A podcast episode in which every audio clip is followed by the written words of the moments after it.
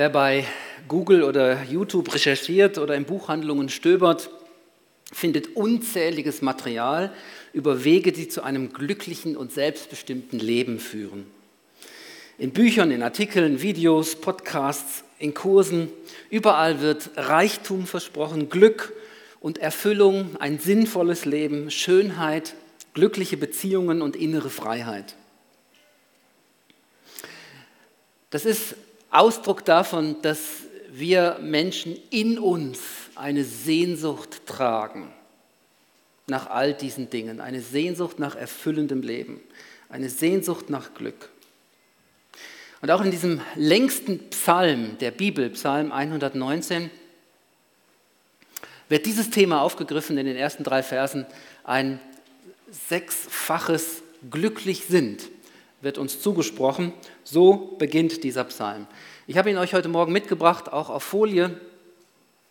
Und zwar in der Übersetzung, die mir so am nächsten ist, ist die Elberfelder Übersetzung. Wenn ihr äh, zu den Bibeln greift, die dort auch auf der hinteren Wand auch äh, zur Verfügung stehen, das ist eine andere Übersetzung.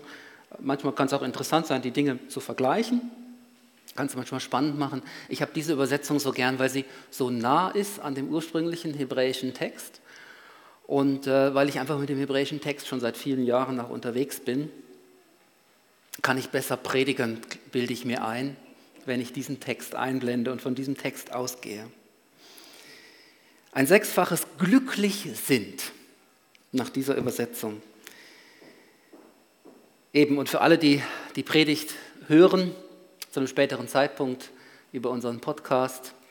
Äh, der Text ist eingeblendet jetzt für die ganze Zeit, ähm, dass euch das nicht irritiert, wenn ich vielleicht manchmal auf den Text hinter mir darauf hinweise. Ich lese mal diese ersten acht Verse, die erste Strophe. Glücklich sind, die im Weg untadelig sind, die im Gesetz des Herrn wandeln. Glücklich sind, die seine Zeugnisse bewahren, die ihn von ganzem Herzen suchen, die auch kein Unrecht tun, die auf seinen Wegen wandeln. Du hast deine Vorschriften geboten, dass man sie eifrig beobachte. O dass doch meine Wege beständig wären, deine Ordnungen zu halten. Dann werde ich nicht beschämt werden, wenn ich beachte alle deine Gebote. Ich will dich preisen mit aufrichtigem Herzen, wenn ich gelernt habe die Bestimmungen deiner Gerechtigkeit. Deine Ordnungen will ich halten, verlass mich nicht ganz und gar. Wir haben diesen ganzen Psalm 119 vor ungefähr vor einem Jahr in unserer Bibelstunde durchgearbeitet, Woche für Woche, Dienstagnachmittag für Dienstagnachmittag, immer eine Strophe. Der Psalm besteht aus 22 Strophen, die jeweils acht Verse haben. Und es gibt einen faszinierenden Aufbau in der hebräischen Sprache. Das ist zum Beispiel die Strophe, die wir jetzt heute miteinander äh, durcharbeiten, äh, wo wir drauf hören, diese ersten acht Verse, da beginnt jeder, jeder einzelne Vers beginnt mit demselben ersten Buchstaben des hebräischen Alphabets, das ist das Aleph. Also jeder Vers, 1, 1 bis 8, beginnt immer mit einem Aleph. Das erste Wort beginnt mit einem Aleph. Und so zieht sich das durch alle 22 Strophen durch. Und wenn man so ein bisschen tiefer eintaucht in in, diese, in diesen Reichtum auch der Sprache, der biblischen Sprache, dann ist man allein davon schon fasziniert. Wenn man dabei stehen bliebe, das wäre zu wenig, das gebe ich zu. Es geht nicht nur um Faszination an Sprache. Es geht letztlich immer darum, dass dieses Wort durch die Kraft vom Geist Gottes etwas in mir bewegt. Also, dass da etwas lebendig wird in mir, dass es mich in Bewegung setzt, dass es mich anspricht, dass diese Wahrheit des Wortes Gottes zu meiner Wahrheit wird und dass etwas passiert, dass es zu einer persönlichen Begegnung kommt, auch zwischen Jesus Christus und mir. Das ist das, ist das Zentrum äh, von dem geschriebenen Wort Gottes der Bibel. Aber so nebenbei darf man sich auch freuen an dem Reichtum, dem Wunder und der Faszination, wo im Detail drinsteckt und das hat eben auch mit Sprache zu tun. Eine kleine Kostprobe. Also der erste Vers fängt ja an mit glücklich sind, die im Weg untadelig sind. Wenn ihr jetzt eine moderne Übersetzung zur Hand habt, zum Beispiel eine von unseren Bibeln, dort von der Rückwand, werdet ihr feststellen, dass dort gar nicht die Rede ist von dem Weg. Der Weg ist im Hebräischen ein mega starkes Symbolwort und wird meistens mit Leben übersetzt. Zu Recht. Das ist eine adäquate Übersetzung von dem hebräischen Wort Weg. Also es geht ums Leben, es geht um das untadelige Leben. Aber wenn ich jetzt das überlese, weil ich eben eine solche Übersetzung in der Hand habe, dann fällt mir nicht auf, dass in diesem Abschnitt dreimal vom Weg die Rede ist. Glücklich sind, die im Weg untadelig sind, Vers 1. Und da muss ich ja vielleicht schon ganz am Anfang mal kräftig schlucken. Äh, also die untadelig leben, die ähm, ohne Fehler leben, das ist damit gemeint. Die Vollkommenen, das ist damit gemeint. Ähm, kann ich gerade wieder zuschlagen. Zu denen gehöre ich ganz sicher nicht, oder? Aber wenn ich dann diese Spur vom Weg aufgreife und weiterverfolge, dann entdecke ich in Vers 3 ist dann die Rede, die auch kein Unrecht tun, die auf seinen Wegen wandeln. Und plötzlich merke ich, aha, es gibt nicht nur diesen einen Weg, gezogen wie eine Linie mit einem Lineal, und wenn ich ein bisschen rechts und links davon abweiche, dann dann gilt mir diese Verheißung schon nicht mehr, sondern es ist die Rede von den Wegen, äh, äh, Plural, Mehrzahl, die von den Wegen Gottes. Und wenn ich dann noch in Vers 5 lese, oh, dass doch meine Wege beständig seien. Also der Blick auf das untadelige Leben, der Blick auf die Wege Gottes, der Blick auf meine Wege und dann dieser tiefe Stoßseufzer in Vers 5. Oh, das doch meine Wege beständig wären, deine Ordnungen zu halten, dann merke ich, ah, hallo, da bin ich doch angesprochen. Diesen Stoßseufzer, den kenne ich auch. Meine Wege sind nicht immer beständig. Meine Wege sind nicht immer deckungsgleich mit den Wegen Gottes. Genau da bin ich auch am Kämpfen. Genau das fordert mich ja auch heraus. Also, spannend, da schaue ich mal genau hin, was dieser Psalmschreiber, der Beter Gottes, was, was den noch so bewegt hat. Das ist doch, da fühle ich, da fühle ich schon eine gewisse Verbundenheit und ich höre hin, ich höre zu und bleibe in meiner Bibel und verfolge diese Spur. Nur als kleines Beispiel. Interessant ist, dass die ersten drei Verse sechs Seligpreisungen sind, sechsmal glückselig sind. Wir kennen das aus anderen Passagen in der Bibel, andere Psalmen haben solche Formulierungen. Ähm, ein Herzstück der Bergpredigt von Jesus Christus fängt neunmal an mit glückselig sind, die Seligpreisung. Und ihr könnt sicher sein, dass Jesus in diesen Psalmen zu Hause war. Diese Worte haben sein Herz geprägt. Und wenn er in dem, in dem Meisterstück seiner Lehre, Matthäus 5 bis 7, in der Bergpredigt, einen großen Teil Seligpreisungen weitergibt an seine Jünger, dann können wir sicher sein, dass er inspiriert war eben von solchen Psalmworten, dass er das aufgenommen hat und dass das zum Bestandteil wurde seiner Lehre, wovon er überzeugt war, dass wir als Menschen das gebrauchen, dass wir das brauchen, dass wir davon leben können, von dieser biblischen Lehre. Und dann, wie so ein Fanfarenstoß ab Vers 4, ihr seht das, das fängt an mit du, hebräisch atta, also wieder dieses Aleph am Anfang, ein völlig neuer Sinnabschnitt. Ab Vers 4 bis 8 ist es Gebet. Du und deine und du mich und mir und meins. Vers 4 bis 8 ist Gebet. Also die ersten drei Verse kann man sehen, so wie Lobpreis und Anbetung, glücklich, Glücklichpreisungen. Und dann wird es ganz persönlich mit diesem Fanfarenstoß des Dus, das erste Wort von Vers 4. Was wir hier unter dem ersten Punkt jetzt miteinander anschauen. Ich habe die Gliederung und wesentliche Gedanken auch in den Fake News abgedruckt. Die meisten von euch haben das auch jetzt vor sich, weil sie es am Eingang bekommen haben. Das ist das Thema, glücklich ist, wer keine halben Sachen macht. Mein erster Gedanke, mein erster Punkt.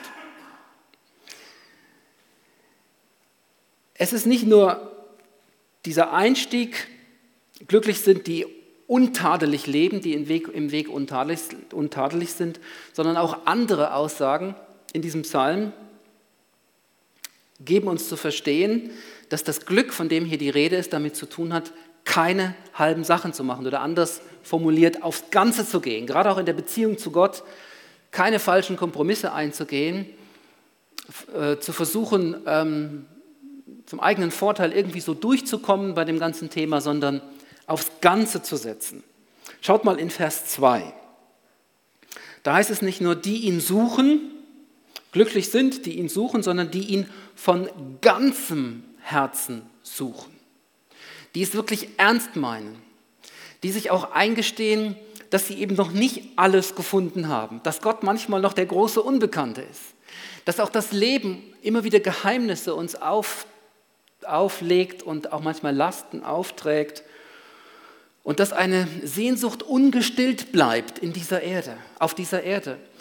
Glücklich zu preisen sind, die ihn von ganzem Herzen suchen, die nicht nur so ein bisschen suchen am Sonntagmorgen zwischen zehn und halb zwölf äh, und dann vielleicht noch eine Bibelstunde dranhängen und meinen, boah, das ist jetzt schon eine ganze Menge, sondern die von ganzem Herzen suchen. Jesus hat auch gelehrt, das größte Gebot ist, du sollst den Herrn, deinen Gott, lieben mit ganzer Kraft, mit deinem ganzen Herzen, mit all deinen Sinnen, mit deinem ganzen Willen. Von ganzem Herzen suchen. Die denen öffnet sich eine Tür zu diesem Leben, das das Wort Gottes glücklich beschreibt. Oder dann in Vers 4. Du hast deine Vorschriften geboten, man könnte auch übersetzen, befohlen. Hier ist das Bild vor Augen gemalt von einem Gott, der Befehlshaber ist. Der nicht nur sagt, ah, mein liebes Kind, es wäre doch schön, wenn du auch mal so ein bisschen Du hast deine Vorschriften befohlen, geboten, dass man sie eifrig beachte. Also nicht nur anschaut und überlegt, was passt für mich, was passt nicht für mich, was mache ich am Montag und was lieber am Freitag, sondern ähm, hier ist die Rede von dem Befehl und von dem eifrig beobachten. Es ist manchmal eine Herausforderung, Gott als den anzuerkennen in unserem Leben, der auch Befehle erteilt, der in mein Leben hineinspricht, der gebietet, der nicht immer nur sich erkundigt, wie es mir denn jetzt geht und was ich als nächstes brauche, sondern der auch sagt, schau mal, da sind zwei Wege vor dir und ich sage dir, es geht jetzt rechts lang und nicht links. So redet Gott auch zu uns. Oder in Vers 6, also glücklich ist, sich, keine, sich nicht mit halben Sachen zufrieden zu geben. In Vers 6, dann werde ich nicht beschämt werden, wenn ich beachte, alle deine Gebote. Ähnliche Aussage wie in Vers 4 noch einmal. Also hör auf, auszuloten. Was passt mir in meinen Kram, was passt nicht in meinen Kram? Was könnte vielleicht noch gerade so durchgehen? Äh, es ist ja gut zu fragen, was ist gemeint mit dem Gebot und mit jenem Gebot, mit diesem Gebot? Aber nicht aus der inneren Haltung heraus, was geht, geht gerade noch so durch? sondern aus der inneren Haltung heraus, da ist ein heiliger Gott, da ist ein Befehlshaber und da sind Verheißungen, die aber daran gebunden sind, dass ich aufs Ganze gehe und eben keine halben Sachen mache. Beschämung wird von dir genommen, wenn du alle Gebote beachtest. Beschämung ist etwas in unserem Leben, wo uns von klein auf als Last auferlegt wird. Auch wenn wir in einem Elternhaus groß werden dürfen, wo Eltern und, und Geschwister und, und äh, das ganze Umfeld noch so wohlwollend und, und liebevoll ist, niemand von uns kommt ohne Beschämung durchs Leben. Und da ist es eine ganz, ganz zentrale Frage und ein ganz, ganz zentraler Wegweiser zu einem erfüllenden und glücklichen Leben, wie ich vor Gott ohne Beschämung dastehen kann. Und ohne Beschämung stehe ich dann da, wenn ich alle seine Gebote beachte und nicht so eine Auswahl treffe und denke, ja, so mit Glauben, Leid komme ich einfach besser durchs Leben. Das ist ein Trugschluss. Das möchten wir uns vielleicht selber einreden oder andere Menschen oder vielleicht noch jemand anderes, aber es ist ein Trugschluss. Das Wort Gottes sagt, Beschämung wird dann von dir genommen, Vers 6, wenn ich alle, wenn ich beachte alle deine Gebote. Dann noch Vers 7. Ich will dich preisen mit aufrichtigem Herzen. Hier geht es um Lobpreis und Anbetung. Ähm, ihr habt gemerkt, der Gottesdienst läuft heute ein bisschen anders ab, auch im Bereich Lobpreis und Anbetung. Aber entscheidend ist nicht die Form, sondern was ist entscheidend? Vers 7, mein Herz. Das ist entscheidend. Also zur Zeit vom Amos konnte man alle Register ziehen in Israel, puncto Lobpreis und Anbetung. Und Gott hat gesagt, tu weg das Geplärr deiner Lieder. Ich hatte heute Morgen den Eindruck, so ganz unplugged, du großer Gott, wenn ich die Welt betrachte, das war, das war kein Geplär. Da hat man ein bisschen was von der Gemeinde gespürt. Man ist was vom Herzen gespürt. Das ist schön. Das darf so sein. Das muss so sein. Ich will dich preisen mit aufrichtigem Herzen. Bete ihn an mit aufrichtigem Herzen. Das bedeutet ehrlich. Nicht so sonntagsfrömmelnd, sondern so wie ich bin. Auch wenn mir nicht zum Jubilieren zumute ist. Ich habe einen großen Gott und ich stehe ehrlich vor ihm. Und dann kann Lobpreis auch mal damit zu tun haben, dass da Tränen fließen. Es kann damit zu tun haben, dass, dass ich wirklich mal Gebetsministrie in Anspruch nehme und mir den Trost Gottes zusprechen lasse. Es kann damit auch zu tun haben, dass mir in so einer Zeit der Nähe zu Gott eine Sünde vor Augen geführt wird und ich muss das einfach mal loswerden, vielleicht auch im Gebetsministry. Mit aufrichtigem Herzen. Und da ist die ganze Facette unserer Gefühle ist mit dabei. Dann, wir stehen vor Gott wie nackt. Es ist eine offene Tür zu einem glücklichen Leben. Ich will dich preisen mit aufrichtigem Herzen. Dass man mit halben Sachen nicht glücklich wird, das kennen wir auch aus anderen Lebensbereichen, nicht nur aus der Beziehung zu Gott. Zum Beispiel gibst du beim Fußballmatch alles. Und manchen wird das dann auch zum Verhängnis und äh, die reißen sich irgendwelche Bänder oder der Meniskus geht kaputt. Aber du gibst alles. Und wenn, du das, wenn, das, wenn die Einstellung nicht da ist, dann, dann könnte man es gerade von vornherein sein lassen. Im Training wird vielleicht noch der Ball so ein bisschen hin und her geschoben, aber dann im Match, da kommt es drauf an, da gibst du alles. alles. Alles andere führt nicht zu einem glücklichen Fußballspiel. Auch wenn du verlierst. Wenn du hinterher sagst, aber wir haben das Beste gegeben, es war ein gutes Spiel, dann fühlt sich das gut an. Oder auch in der Beziehung zu anderen Menschen. Du wirst nur glücklich, wenn du dein ganzes Herz verschenkst. Wenn da irgendwelche Gruben, Mördergruben, dunkle Bereiche in deinem Herzen sind, wo du immer abschottest in der Beziehung zu deinem Partner, dann ist das kein Weg zum Miteinander glücklich werden. Halbe Sachen in der Beziehung zum Partner führt nicht zum Glück. So, das zieht sich durchs ganze Leben so hindurch. Eben auch im Glauben in unserer Beziehung zu Gott. Es gibt einen Unterschied zwischen Glauben an und Glauben das. Wer einfach nur glaubt, dass es Gott gibt, der wird dadurch nicht unbedingt glücklicher. Vielleicht ein bisschen. Aber das spricht dann nicht von dieser Qualität von Glück, wo hier in unserem Psalm angesprochen ist. Glauben, dass Gott existiert, das tut auch der Teufel. Und die Bibel sagt, und er, äh, er lacht darüber. Wer aber an Gott, an, an Gott glaubt, wer gelernt hat zu vertrauen, der gewinnt ihn selber an seiner Seite und gewinnt mit ihm eine Stärke, mit der er durchs Leben gehen kann. Das ist dann eben nicht nur ein bisschen, das ist keine halbe Sache, sondern der geht dann aufs Ganze. Zusammengefasst, glücklich ist, wer keine falschen Kompromisse in seiner Beziehung zu Gott eingeht, wer das verabschiedet, diese innere Haltung und wer aufs Ganze geht. Wer verstanden hat, Gott geht aufs Ganze mit mir, er sendet seinen Sohn Jesus Christus in diese Welt, in mein Leben hinein. Er hat nichts zurückgehalten. Er kommt selber. Er gibt sich hin. Und als Antwort darauf darf es nichts weniger sein, wie aufs Ganze zu gehen, auch auf meiner Seite. Ihr merkt, das ist das erste Thema. Das ist ein wichtiges Thema, wo sich durch alle acht Verse hindurchzieht. Ich komme jetzt zu Punkt 2. Glücklich ist, wer seiner Sehnsucht Raum gibt. Kompromisse ablegen ist gut, halbe Sachen verabschieden, das ist gut, aufs Ganze zu gehen, ja, das ist ein wesentlicher Gedanke hier. Aber wenn wir einfach nur rigoros sind, 100% entschieden, einfach nur das, das macht uns unter Umständen auch noch nicht so richtig glücklich. Psalm 119 spricht ganz nüchtern von einer Sehnsucht, die in diesem Leben noch nicht gestillt wird. Da bin ich wieder in Vers 2, der zweite Teil, die ihn von ganzem Herzen suchen.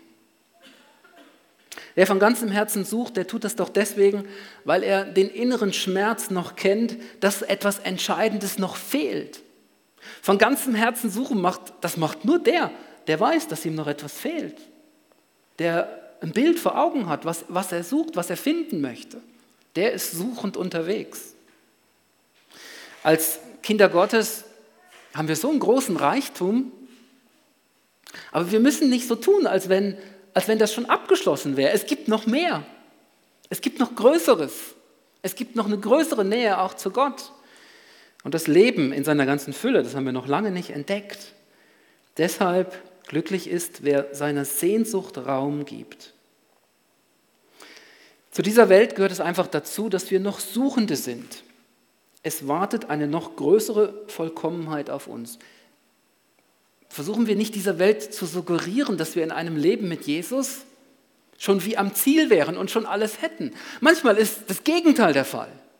Du findest etwas und das ist wie ein, ein Appetitanreger, ein Appetizer. Du findest das Leben mit Gott und wirst jetzt ge gerade jetzt unruhig, weil du etwas von dem geschmeckt hast und du willst noch mehr davon.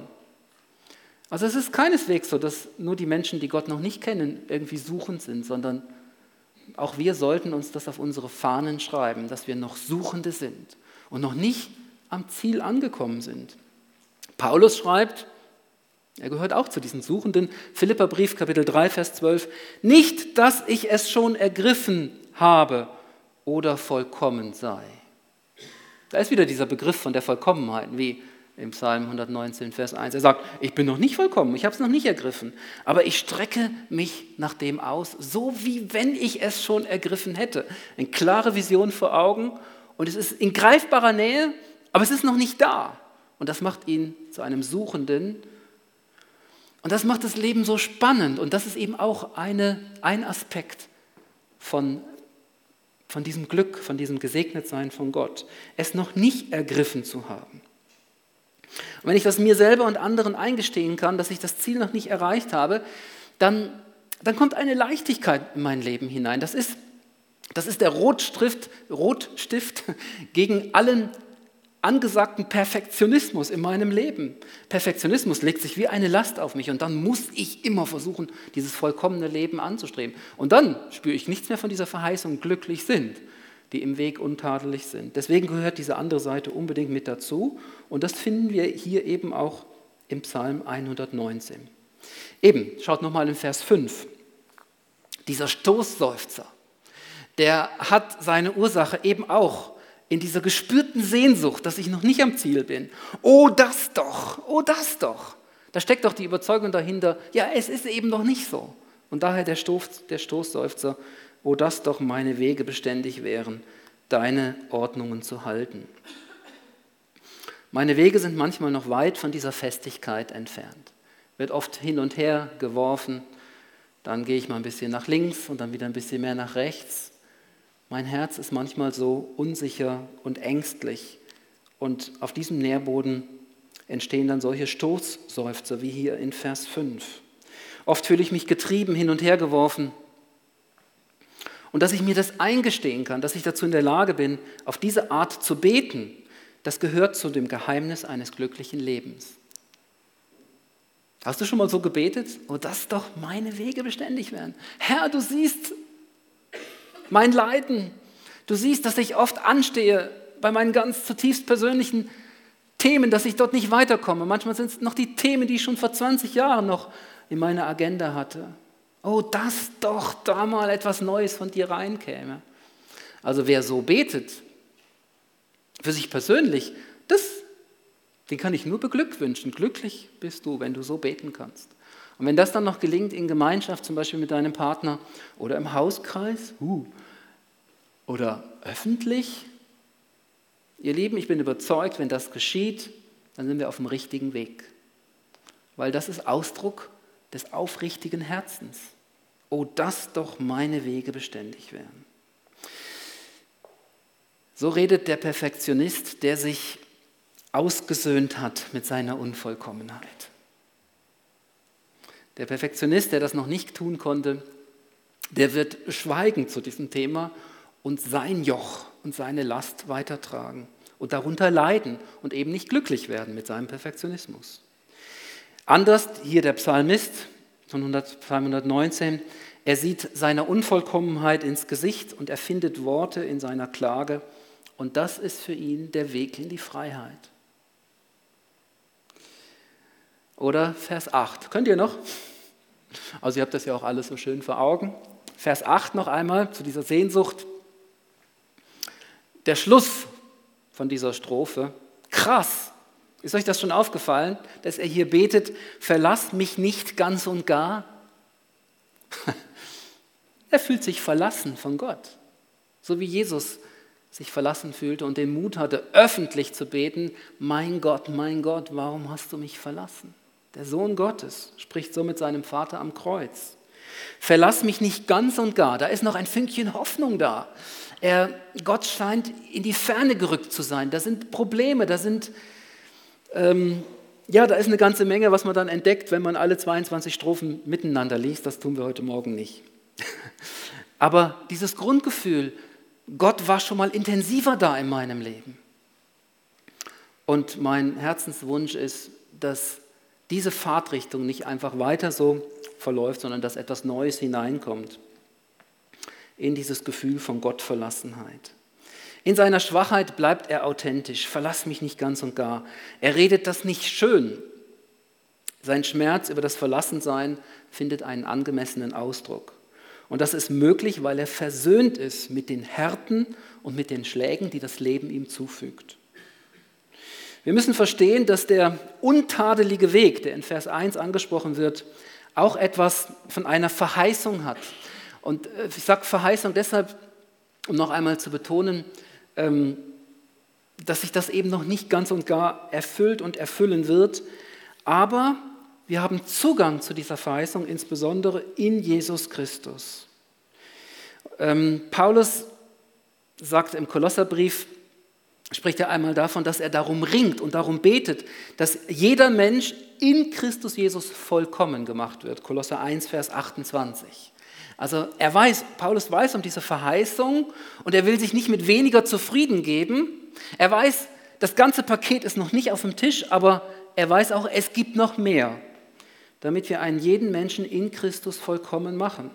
Oder im 2. Timotheusbrief, Kapitel 3, Vers 17, da sagt er auch, dass der Mensch Gottes vollkommen sei, zu allem guten Werk geschickt. Und in der Bergpredigt, die ich auch schon mal angesprochen hatte heute, sagt Jesus, ihr sollt vollkommen sein, wie euer Vater im Himmel vollkommen ist. Also Verheißung, wo in unser Leben schon hineinragt. Und der Weg dorthin ist, wenn unsere Wege, Vers 5, mehr und mehr in Übereinstimmung kommen mit den Wegen Gottes. Vers 3, je näher wir ihm sind, desto größere Lebenserfüllung erwartet uns. In Jesus Christus steht uns das ganze Arsenal von glücklichem und gesegnetem Leben zur Verfügung. In ihm haben wir alles, was wir brauchen. In ihm sind wir schon vollkommen. Seine Heiligkeit steht uns zur Verfügung. Seine Gerechtigkeit wurde schon zu unserem Eigentum.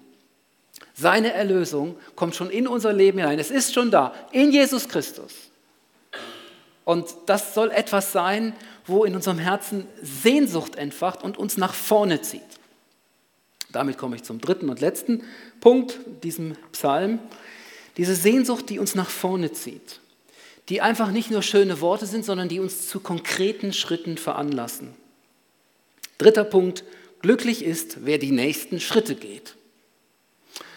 Und das ist einfach der Beweggrund, diese Sehnsucht nach mehr von dieser Vollkommenheit in Christus Jesus, die lässt uns nicht einfach auf dem Platz sitzen bleiben, sondern wir stehen auf und suchen und fragen Gott, was kann ich tun, um in diese Richtung unterwegs zu bleiben?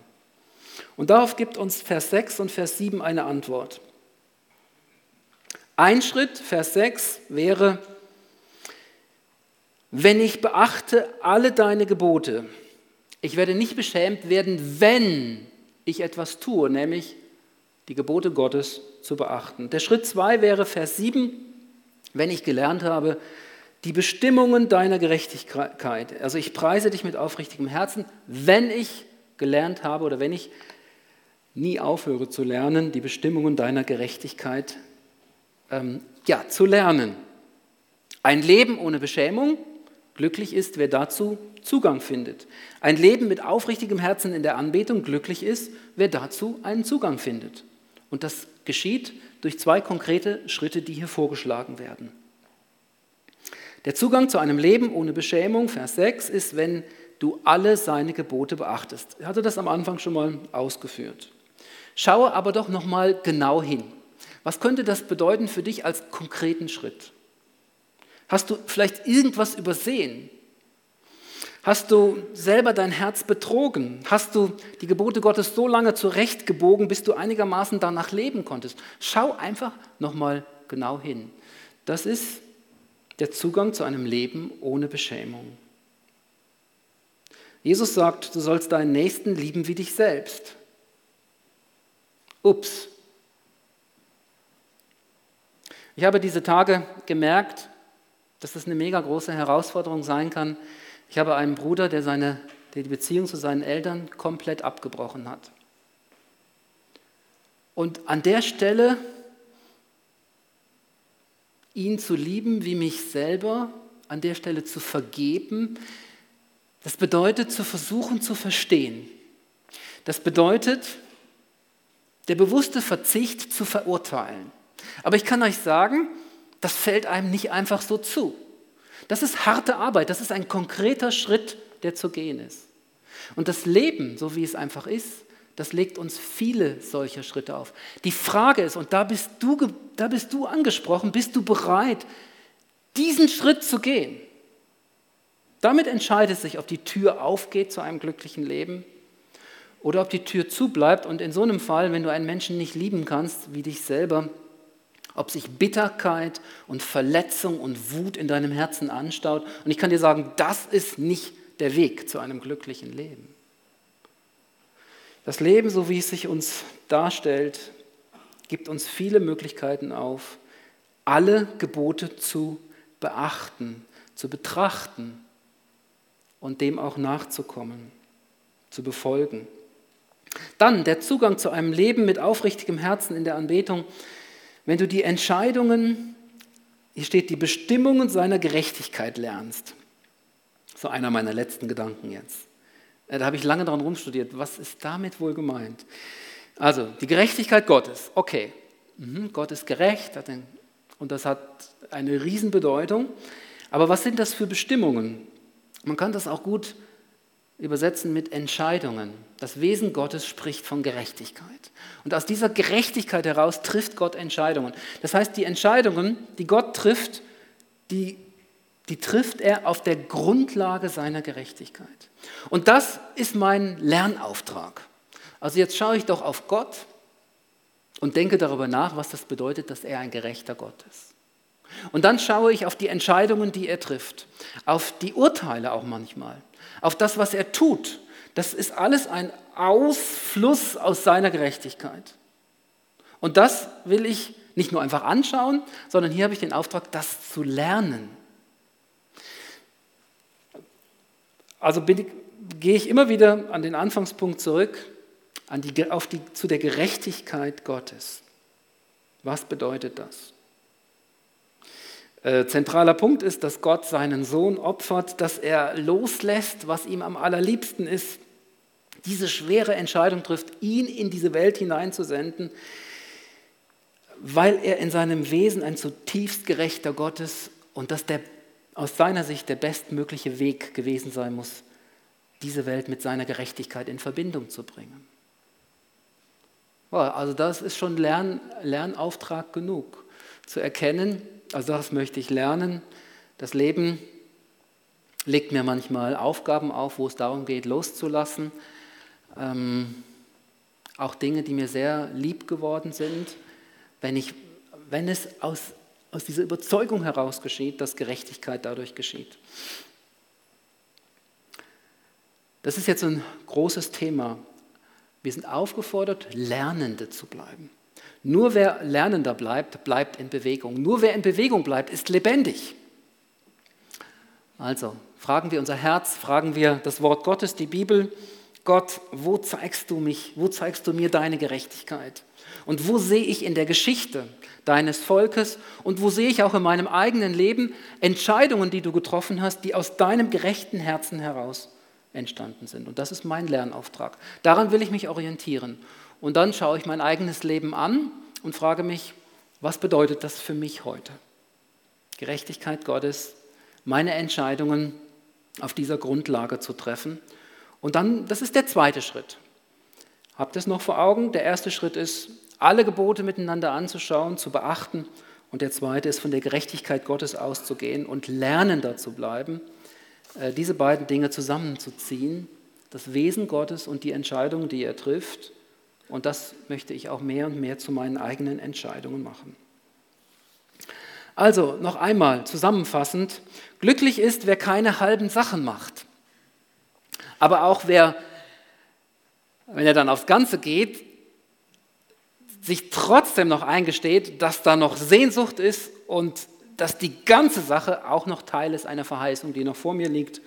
Und dann drittens ist, wer aus dieser ungestillten Sehnsucht heraus die nächsten Schritte geht, ganz konkret, Schritt für Schritt, auf dem Weg, auf den Wegen Gottes geht, der hat diese Verheißung, glücklich zu sein. Amen. Ich bete noch mit uns zusammen. Paul, ich glaube, was du nicht angekündigt hast, ist, dass wir noch eine Gelegenheit geben, noch Fragen zu stellen. Gell? Aber es ist jetzt noch früh genug. Also wenn ich gebetet habe, dann wird Herr Paul als Moderator wird mit so einem Mikrofon bei euch sein. Und das können Fragen sein zu Dingen, die einfach noch unklar geblieben sind. Aber es nicht nur Fragen, es können auch ähm, Wortmeldungen sein, persönlicher Art. Oder wenn jemand anderer Meinung ist, darf das auch hörbar werden hier in diesem Raum. Äh, da haben wir gesagt, das soll heute auch noch einen Schwerpunkt haben. Aber jetzt bete ich erst. Jesus, du bist gekommen und du hast gepredigt und du hast die Wahrheit Gottes gelebt. Und du hast uns eine Tür weit aufgestoßen. Du sagst auch, du bist die Tür. Ah, du bist die Tür zu diesem Leben, nach dem wir uns alle sehnen, Jesus. Ich bitte dich, dass diese Tür an diesem Tag weit offen bleibt und dass manch einer von uns den Mut findet, durch diese Tür hindurchzugehen. Sei es auch jetzt noch im Verlauf vom Gottesdienst oder danach im Gebetsministry oder auch in der Stille zu Hause, wo auch immer das geschehen mag, Herr. Fach du das Feuer dieser Sehnsucht nach Leben mit dir neu in uns an und zeig du jedem von uns, wo ganz persönlich bei ihm die nächsten Schritte sind, die er zu gehen hat. Danke, Herr, dass du den Schritt gemacht hast auf uns zu und dass du nichts zurückgehalten hast. Du bist wirklich aufs Ganze gegangen. Dafür danken wir dir. Oh ja, Jesus Christus. Amen.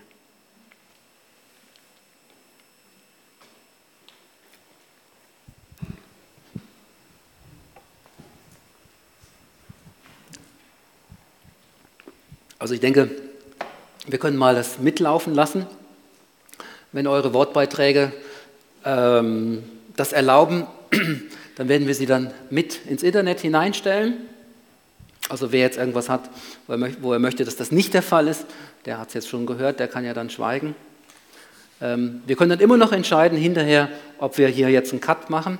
Aber mein Vorschlag wäre, das gehört ja mit zur Predigt, dass das auch mit, mit der Predigt auch dann nachher ins Netz hineingestellt wird zum Hören. Genau. Das machen wir sonst bei offenem Mikrofon nicht. Im Abendmahlsgottesdienst, da schneiden wir das dann raus. Also das wird nicht veröffentlicht. Aber jetzt ist es, ich sehe es als Teil von der Predigt. Noch, vielleicht belehrt ihr mich noch eines anderen. ja, dass ihr das einfach wisst, das, das muss man ja, das gehört der Fairness halber dazu. Es heißt ja, ich will dich preisen mit aufrichtigem Herzen.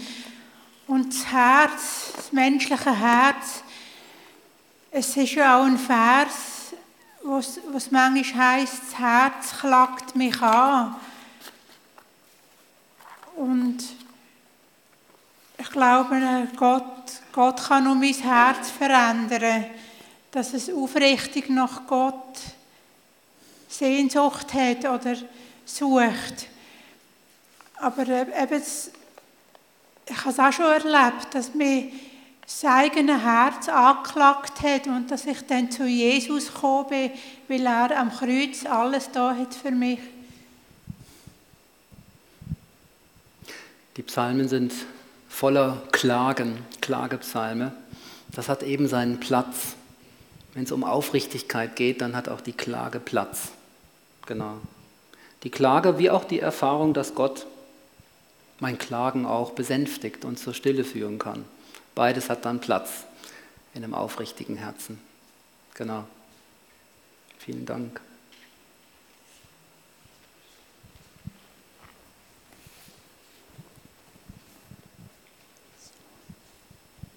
Also, was Gerechtigkeit Gottes anbelangt, habe ich eigentlich für mein persönliches Leben mit dem keine Mühe. Wo ich aber äh, an Grenzen komme, ist, wenn ich einfach jetzt also das Geschehen auf der Welt anschaue. Wie viel da passiert, wo eigentlich, mindestens meiner Meinung nach, Menschen ungerecht, also zum Beispiel auch Kleinkinder, ein unglaubliches Leiden. Und da frage ich mich, kann man jetzt sagen, das kommt von Gott, Gott lässt es zu, Gott macht das vielleicht als Strafe für irgendetwas, wo die Völker auf sich geladen haben. Aber da habe ich, da habe ich dann einfach Mühe mit Gottes Gerechtigkeit, dass man sie ganz ehrlich sagen. Da hätte ich gerne mal ein bisschen eine Antwort drauf, aus theologischer Sicht. Es war zum Beispiel ein Thema in einer unserer Live-Kurse, die wir im Frühjahr durchgeführt haben, da, weil uns bewusst ist, und auch anderen ist bewusst, dass das, das, ist, das ist die Frage der Fragen, wo, wo uns allen unter den Nägeln brennt. Und da haben wir uns den ganzen Abend dann Zeit genommen, darüber zu sprechen. Da gäbe es so viel zu, zu sagen. Ich möchte auf die Frage jetzt nicht eingehen, in dem Versuch, das jetzt in einer Minute zu beantworten, aber ich möchte es trotzdem aufgreifen im Zusammenhang von unserem Thema. Diese Frage an sich, die du stellst, die müsste an einem anderen, an einem anderen Platz mit mehr Raum äh, äh, besprochen werden. Aber es ist doch so, die Welt, in der wir leben, ja, ich, ich gebe dir 100% recht, die spricht sehr wenig von der Gerechtigkeit Gottes, vielmehr von der Ungerechtigkeit der Menschen. Das ist ein so sehr ungleiches Verhältnis. Und meine Beobachtung ist einfach, diese Welt, wie sie ist, die prägt unser Herz.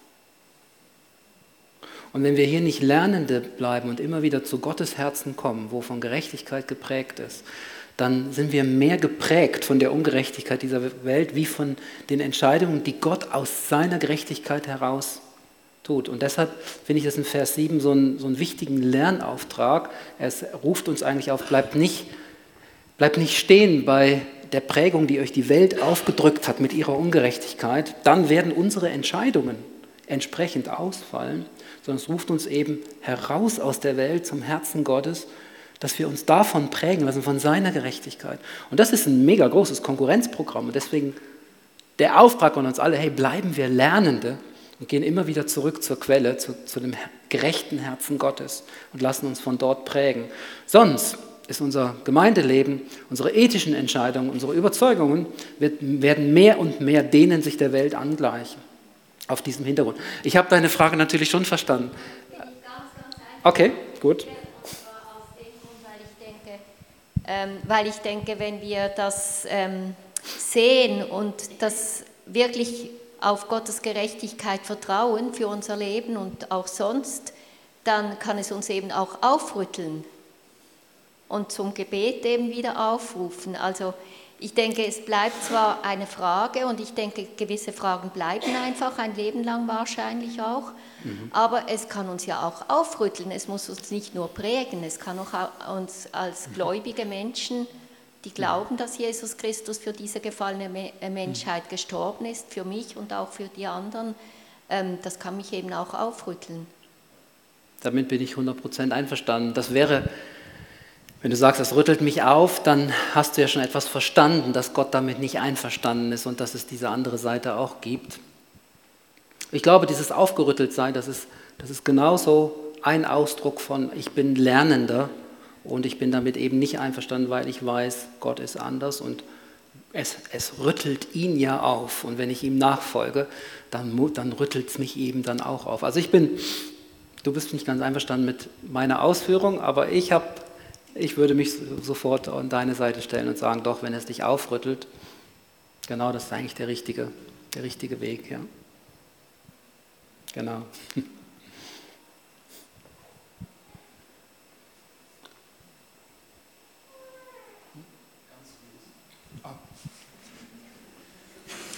Ähm, ich habe eine Frage im Bezug zu Römer 10, Vers 4. Christus ist das Gebot des Ende. Wer an ihn glaubt, der ist gerecht im Zusammenhang mit, ich beachte deine Gebote, deine Ordnung will ich halten und so weiter. Wie siehst du den Zusammenhang zwischen diesem Vers und diesem Psalm? Ich lese ihn erstmal. Römer 10, Vers 4 sagst du. Christus ist des Gesetzes Ende wer an den glaubt, der ist gerecht. Und jetzt nochmal deine Frage. Bitte. Ähm, in welchem Zusammenhang siehst du ähm, diesen Psalm mit äh, Ich beachte deine Gebote, ich äh, halte deine Ordnungen und so weiter im Zusammenhang mit Christus ist des Gesetzes Ende. So, okay. Ja. Es ist fast so ein großes Thema wie das, Esther, was du angesprochen hast, von der Theodice. Ähm, an anderer Stelle heißt es ja auch, dass also Christus selber sagt ja, dass er nicht gekommen ist, das Gesetz abzuschaffen. Also das setzt mal so den Rahmen, er schafft es nicht ab, aber er gibt dem eine ganz neue Interpretation.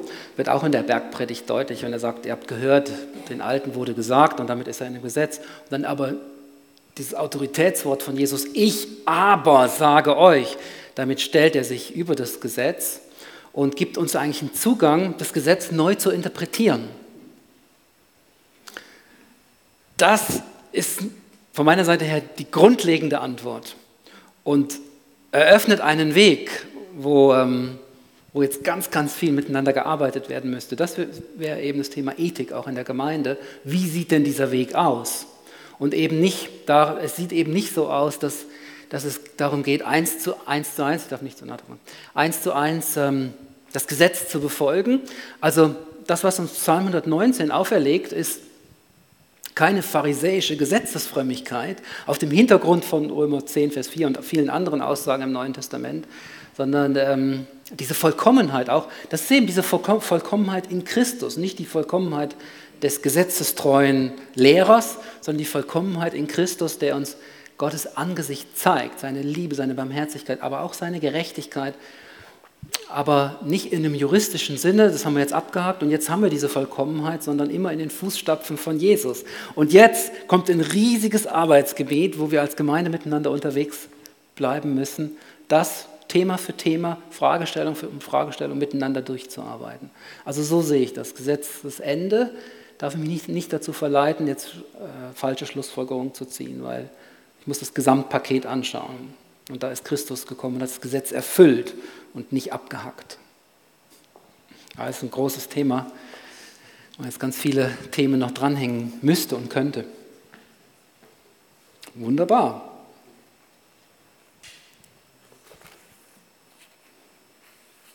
In unserer Bibelstunde am Dienstagnachmittag, da tun wir das dann auch haben wir jede Woche eine Dreiviertelstunde Zeit, diese Fragen miteinander zu diskutieren und dem dann auch Raum zu geben. Im Moment sind wir bei 1. Korinther 5 und 6, ethische Fragestellungen aus der Gemeinde heraus. Was ist mit denen, die im Bereich von Sexualität ähm, die Gebote Gottes ähm, auslassen, überspringen? Und dann diskutieren wir da am Dienstagnachmittag drüber. Da ist dann mehr Zeit für diese Fragen. Was bedeutet es, dem Gesetz in Übereinstimmung zu sein, Psalm 119? Und was bedeutet jetzt die Interpretation in Christus, mit dem umzugehen? Ja.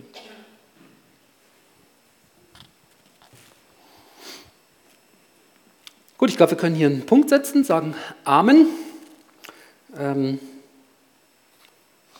ist wunderbar, was sich so noch bewegt, auch in euren Köpfen und Herzen, dass wir mit dem Thema weiter unterwegs bleiben.